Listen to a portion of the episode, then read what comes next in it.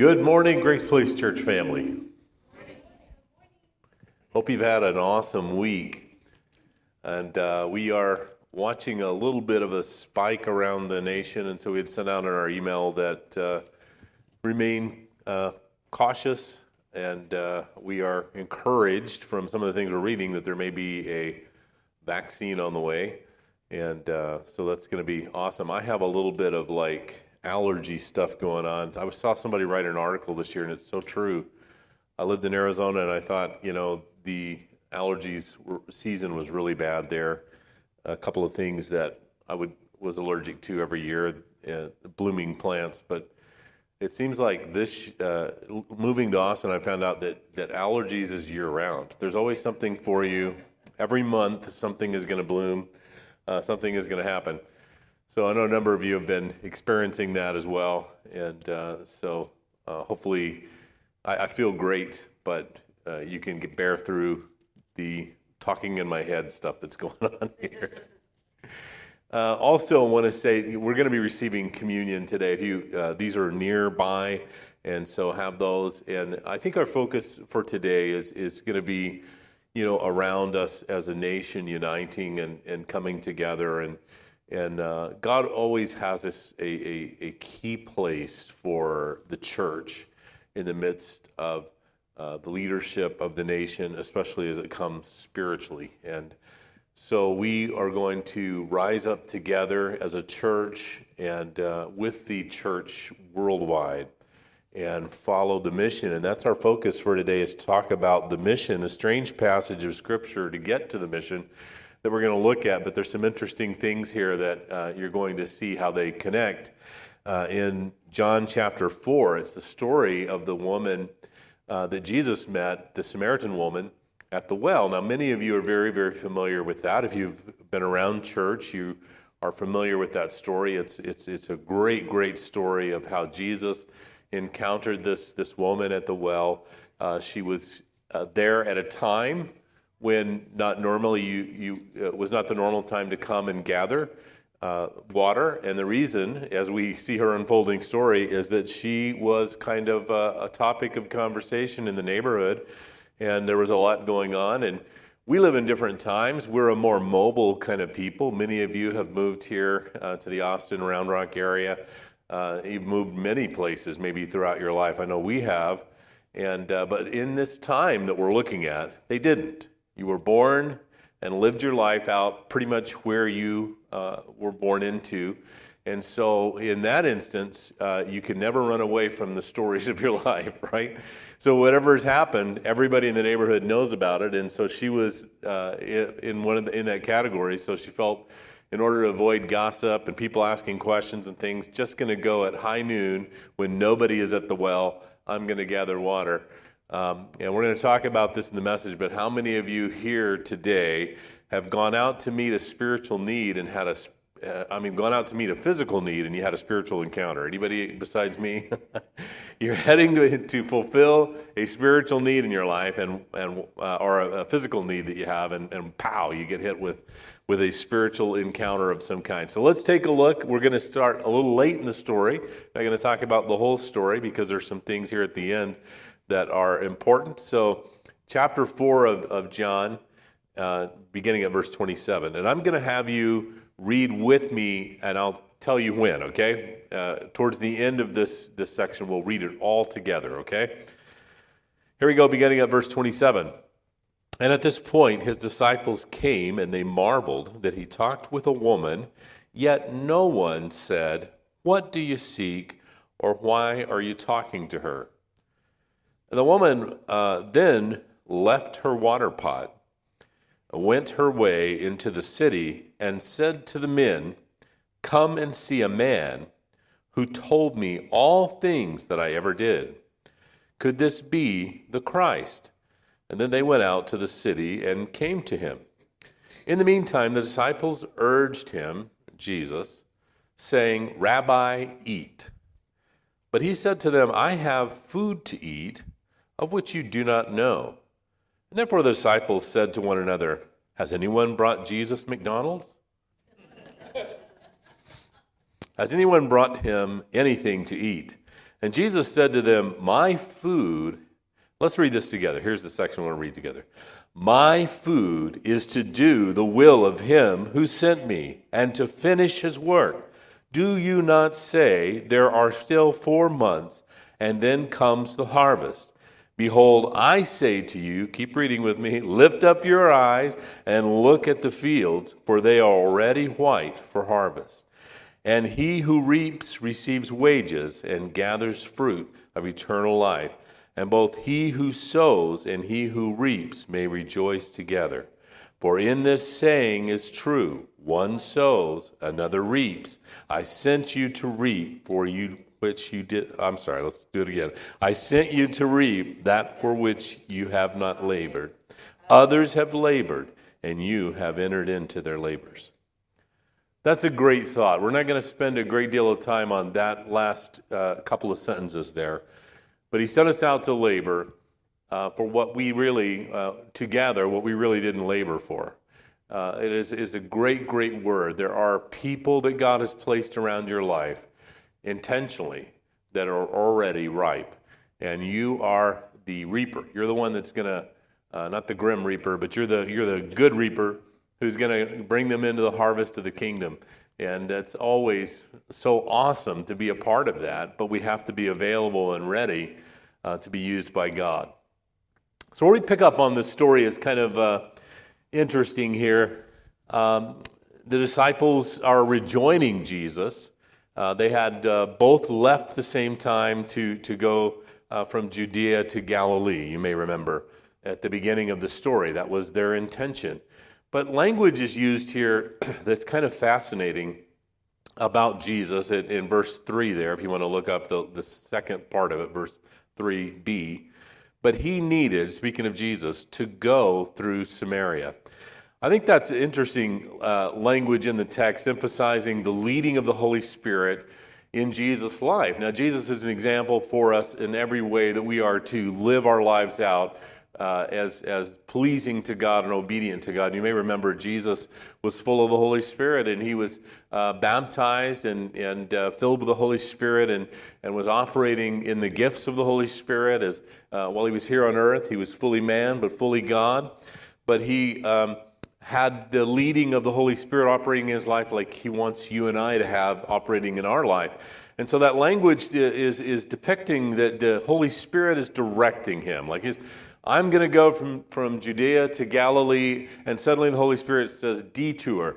I want you to turn right and go uh, into this city. I'm, I have an encounter for you. I have a divine appointment set uh, for you. There's something that's going to happen there that is that is uh, that is profound and powerful and meaningful for a life that's there. It reminded me when I was reading through it of, of, of chapter uh, five in Mark, where Jesus encounters a single individual described as, and we know him as the uh, Gadarene demoniac.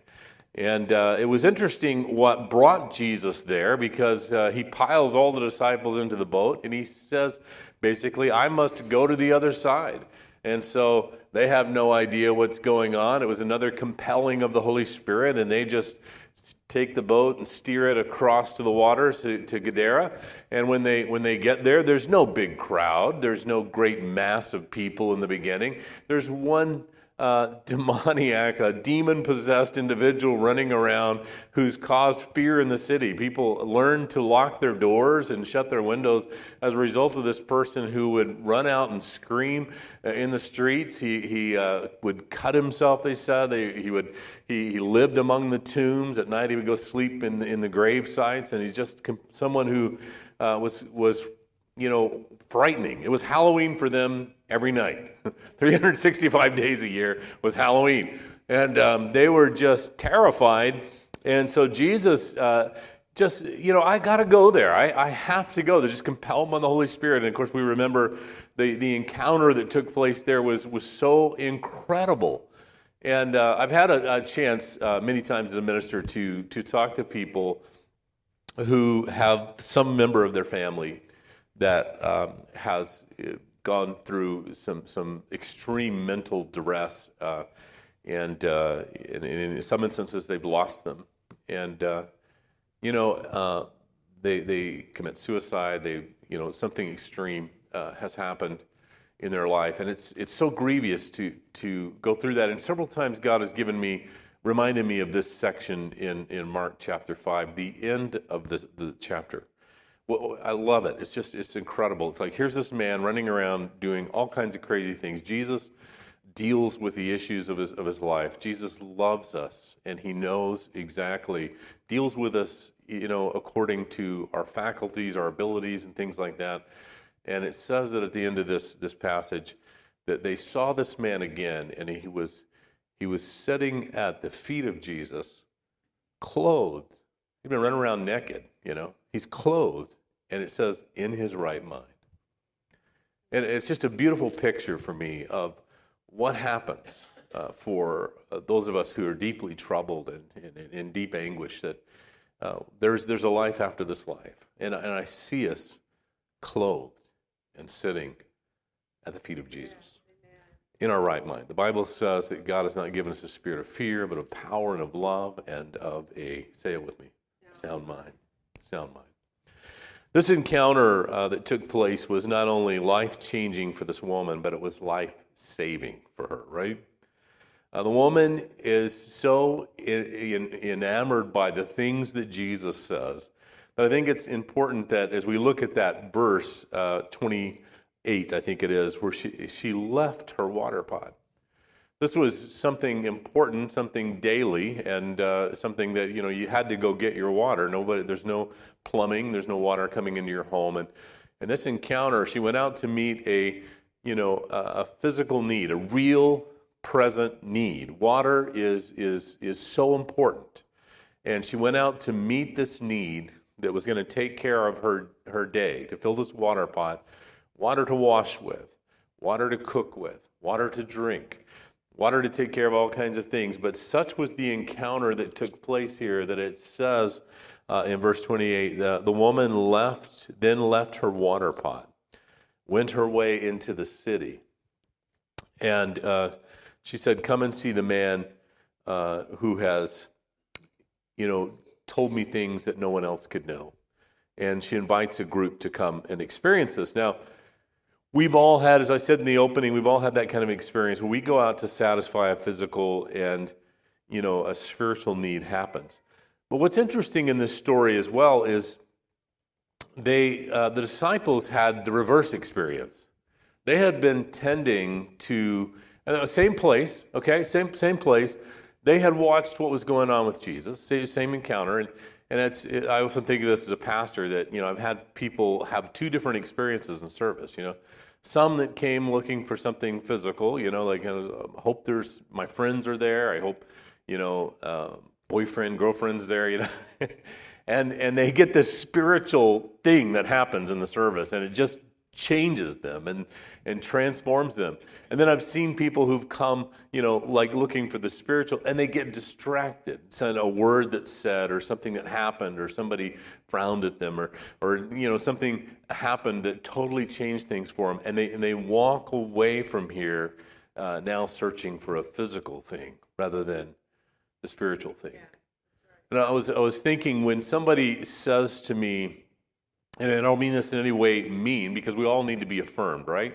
And we should be affirming one another and loving one another. But when there is someone that's constantly saying, you know, I need affirmation, it tells me two things about them. Number one, it tells me that they're not healthy, healthily connected to the one who affirms us every single moment and day, our Heavenly Father.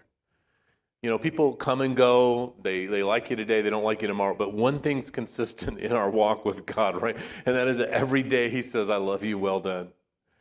I, I created you the way you are. I just, I cherish you. But the, the second thing it tells me is that they are looking for, they're looking for likes rather than respect. And it's a horrible way to, for us to live our life. To be people pleasing, for, for us to look socially in our circles for, for people to like us, you know, to count up the likes we get on Facebook or, or Instagram or whatever, and count that as something of value, which, which is absolutely meaningless. It really does. It, someone can, can agree with us, they could have missed and hit the wrong button, you know, or they, they might have meant to put a frowny face, or it, or you know, just the fact that they even agree with us at all. What does that mean? You know, what what does that matter that they? Uh, that's not true affirmation. You know, the true affirmation that you and I need comes from our relationship with God. Uh, I digress. Here's the disciples, and they are coming, uh, you know, having tended to some spiritual things, right? Setting up in advance of Jesus coming to, and now they're on the way back. Let's go see, make sure he's okay. You know, let's go take care of uh, Jesus. You know, make sure he didn't get lost, and you know, we're all going to Galilee, and you know, and, and so they they have tended to that. They probably had prayer times. You know, cool things happening along the way. And uh, when they got here, they got distracted by a physical need, didn't it? It says, they marveled that he talked with a woman, yet no one asked, What do you seek or what are you talking with her about? There was no curiosity about the spiritual side of things, right? They instantly leaped into the physical side of things. What they do instead is the disciples urge him, saying, Rabbi, eat. You need to eat.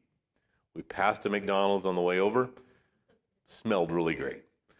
Uh, Judas says, We have a little extra cash. Would you like a Big Mac?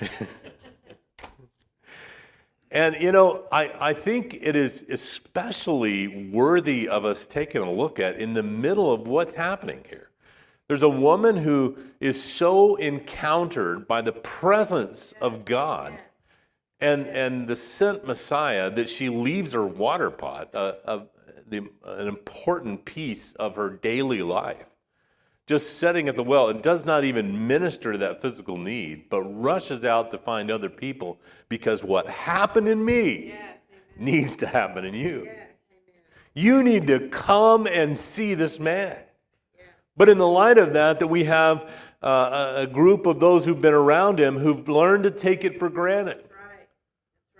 And, and now they're focused on something, and, and Michelle and I, you know, have spent a number of years in ministry. We've been, um, you know, here's my chance to name drop, right? We've been behind the scenes with some really big, you know, names in in uh, church world. Okay, if we mention them, many of you would know these guys.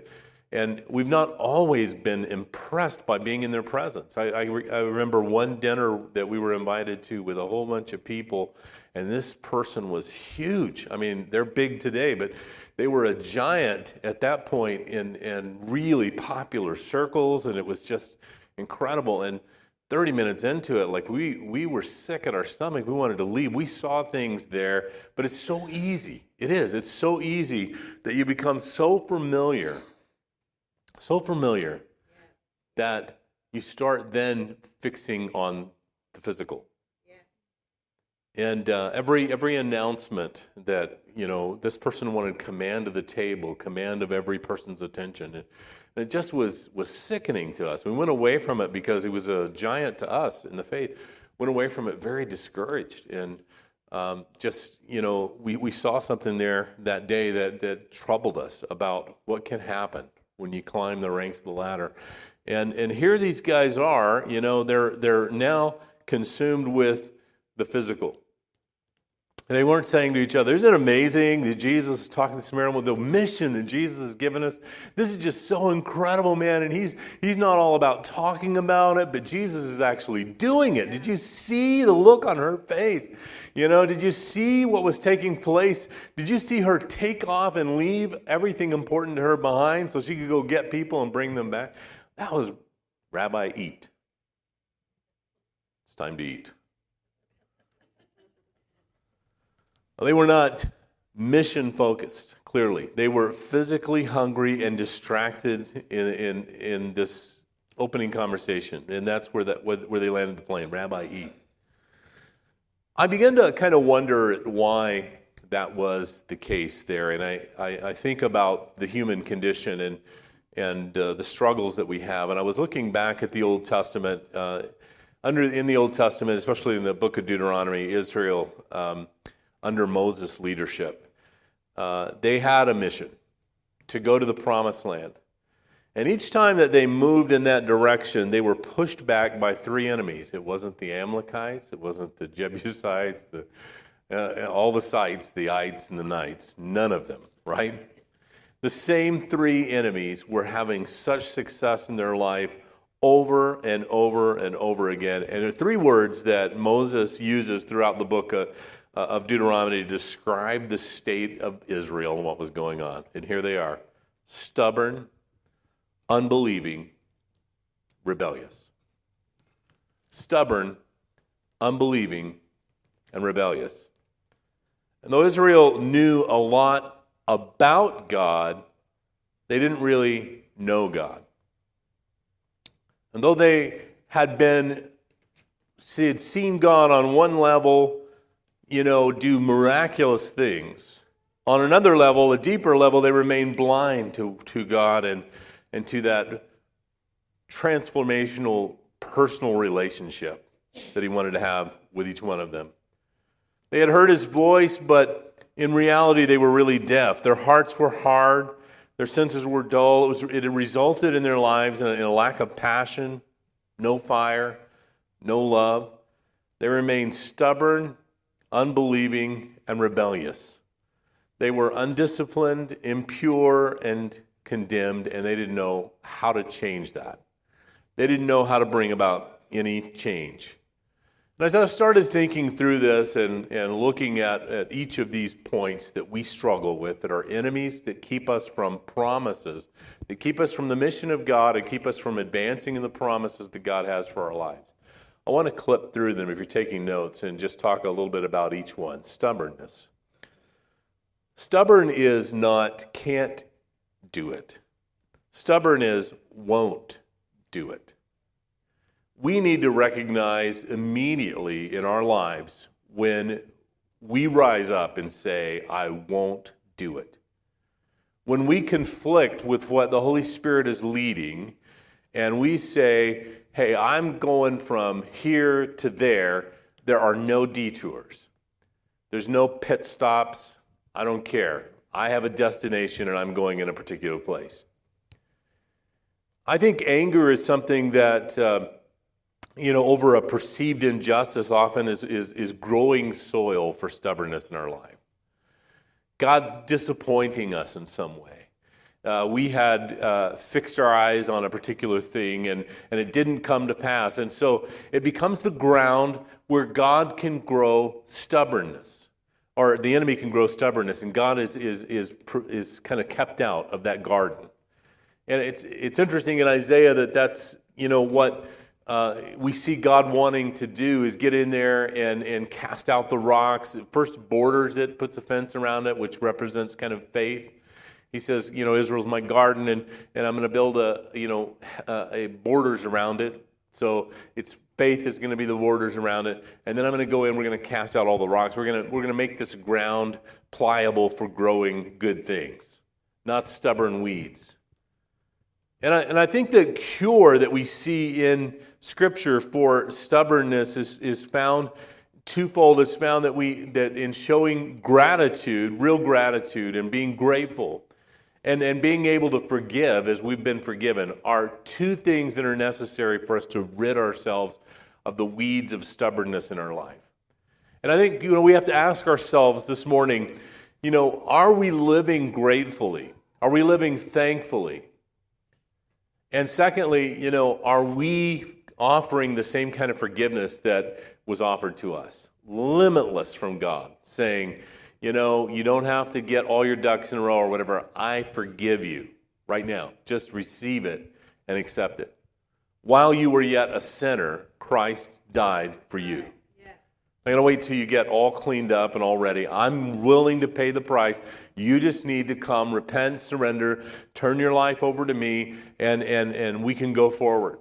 Are you living a, a life of gratitude and, and are, you, are you able to forgive? Forgiveness kills stubborn weeds that live in, try to live in our lives. The Bible likens stubbornness, and we're going to see this passage again. I'll read it in a moment, to gross immorality and idolatry. It's, it's among the, the actions of rebellion, in fact. We'll talk about that in just a moment. The second thing that Moses said was um, you're, you're stubborn, you're unbelieving. You're unbelieving. And, and unbelieving is really about our faith. Unbelieving is about our faith. Our faith is um, not devoid of, of facts, and it's a fact based faith. We, we don't have this like crazy faith as, as Christians that is tied to nothingness. You know, like you just you just have to believe in God. There's never there's no signs of him. He's he's completely, you know, invisible and there's just no way to have any kind of proof that God exists. You just need to believe in him. We are surrounded by a fact-based faith, right? We have an empty tomb. We, we have a risen Savior. We have, you know, the beauty of the world that testifies of God. We've, we've talked about this, the ontological argument about, uh, you know, what, how we got here and, and how life exists on this planet and how we're just that, that one speck dot in the, in the beam of light that just happens to be in the right place, the orbit in the right place. We have a fact-based uh, faith. It's not just we're just throwing ourselves out there going, boy, I sure hope this. There's elements of faith that we put in action in our in our lives on a daily basis, but we really have this this very factually based kind of, of, of faith that you and I are leaning into. And, and so when the enemy attacks it, or others attack it, you know, being used by the enemy with uh, science, for instance, you know, we can say, faith is not at war with science. Science proves and provides good cause for us to have belief. I have a picture of me. I'm a man of science. You can see. There we go. It's me without a shirt. I'm a man of science. We can believe uh, in, in, in, have faith and, and believe in science. And, you know, because science is, is providing on, on a day by day, really, but certainly an annual basis, it's providing more and more proof that God is. The more we learn about the solar system and the more we learn about, you know, absolutely nothingness, and I'm talking about not a single atom, uh, not a neutron, not an electron, zero out there, nothingness. We have never even known nothingness. It's impossible for us to get our mind around nothingness. But science now tells us that's how we all started. That's how everything began, was from nothingness. There was some kind of a big bang, a boom, and, and uh, all of a sudden there was something, something out of nothing. Tells us a lot about a God who had a plan and a purpose. The third one that Moses was dealing with with the children of Israel that we fight with, the enemy that keeps us from the things of God that he has for us, is rebellious.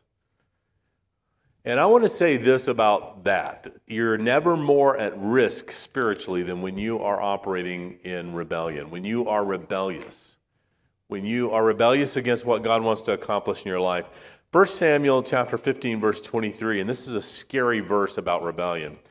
For rebellion is as the sin of witchcraft and look stubbornness is in here too. And stubbornness is as iniquity and idolatry.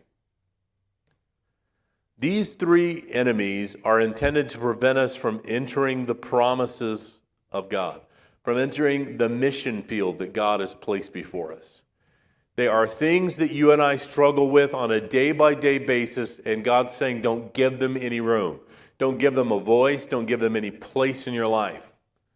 Rid yourselves of all three of these.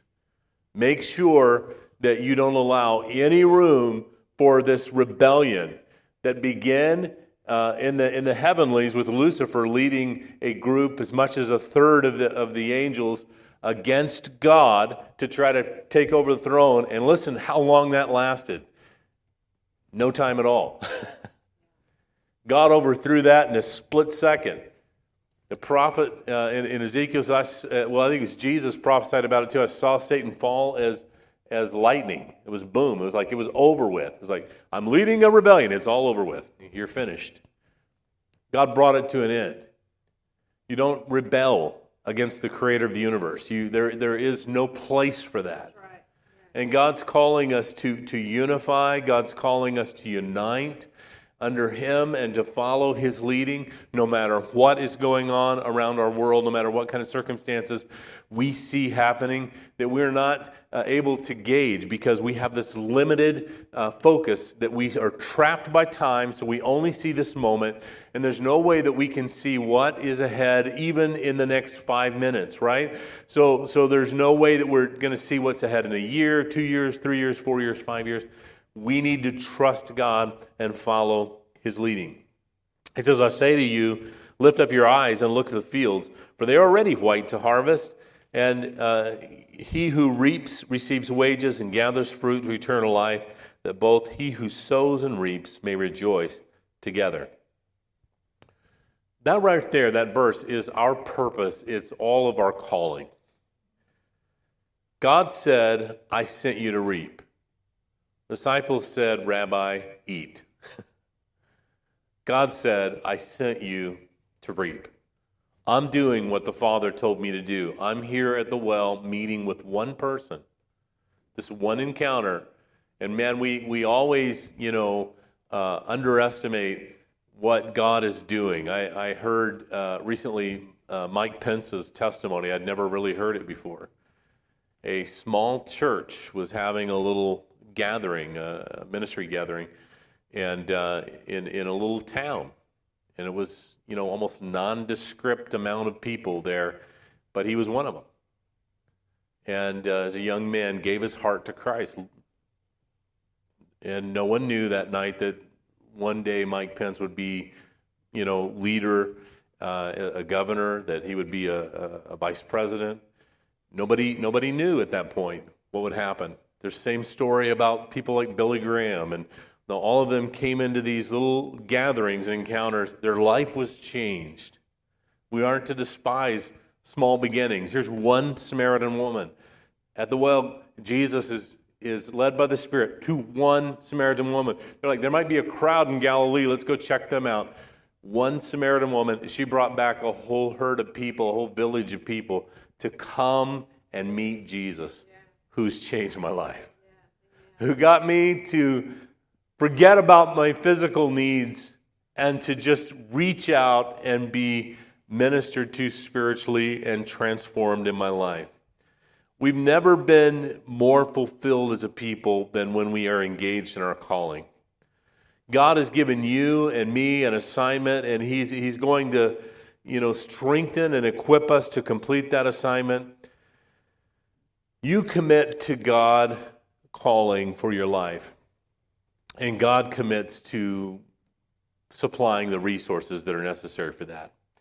Ephesians chapter 4, verse 1 says, I urge you to live the life to which God called you. To live the life to which God called you. I'm going to invite our worship team to come back. We are facing a crisis in our world today, but it's not what many of us think. What we are facing today is a crisis of purpose. Without God central to our lives, His mission central to our mission, we are a people without purpose. And here's what happens people without purpose invent a cause to replace purpose. People without purpose invent a cause to replace purpose. You, you were not created for a cause. You're going to be engaged in some causes, and that's good. That's a good thing. And, and I hope you're engaged in the ones that God has equipped you and wants to use you for. But you have a purpose that's bigger than just that cause. You have a purpose bigger than that cause. What could be bigger than feeding the hungry or helping the homeless? Having the encounter with the Samaritan woman. Right there. You do that, if that was all you were called to do, is that one woman, and you meet her in eternity, that's life changing. That's life changing. I can feed you today. You're going to be hungry tomorrow.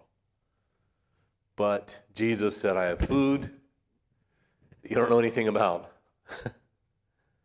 I'm fed by the Heavenly Father.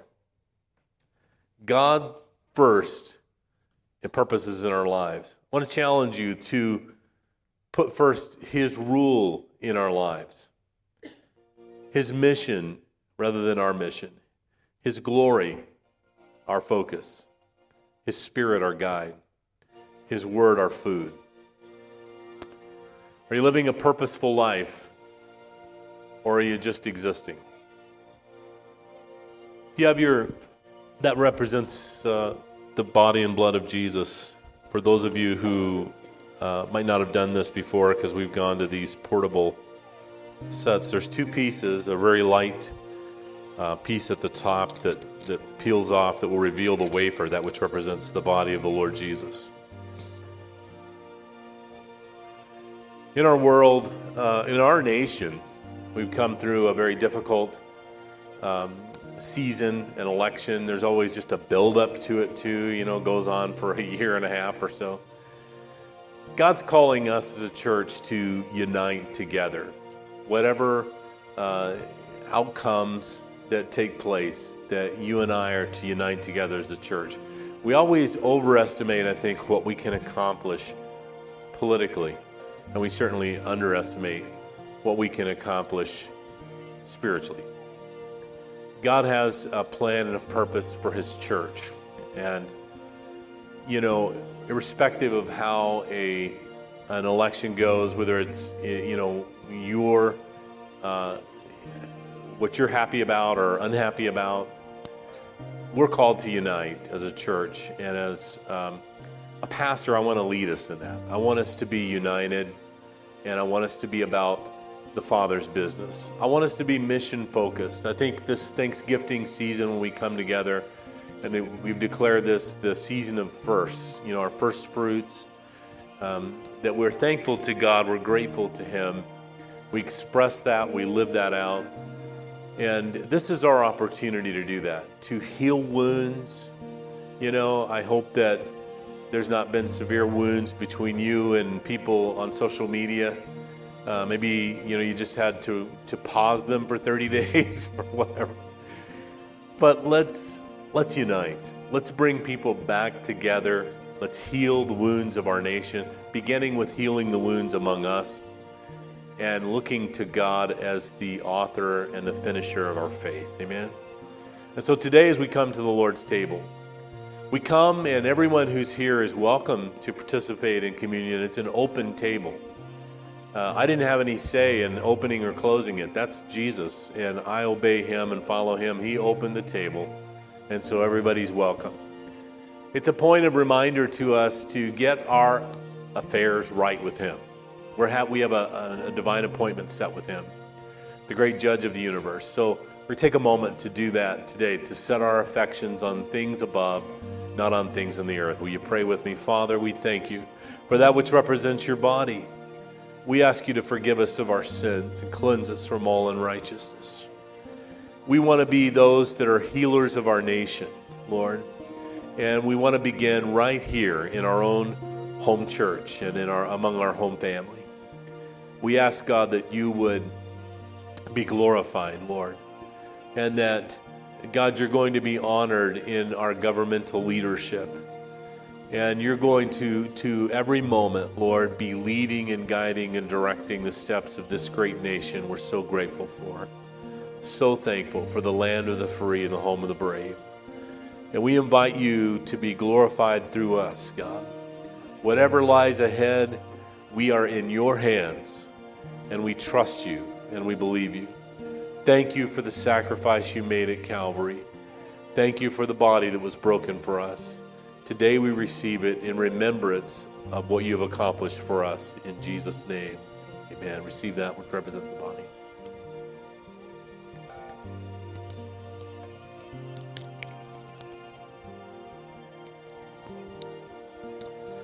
Heavenly Father, how grateful we are for forgiveness. And we are taking a moment today to examine whether we have been as willing to forgive as you have been willing to forgive us. Have we forgiven ourselves? Have we forgiven others that are around us who we have held out maybe a, grudge against or been upset with or jealous of or whatever it might be? We ask God that you would help us to extend the same forgiveness that you've offered to us through the shed blood on Calvary, Lord. And we thank you that it washed away every sin, that while we were yet sinners, you died for us and that we are together today, united as members of the body of Christ. The blood of Jesus Christ flows through us, Lord, and runs through us because we're members of the family.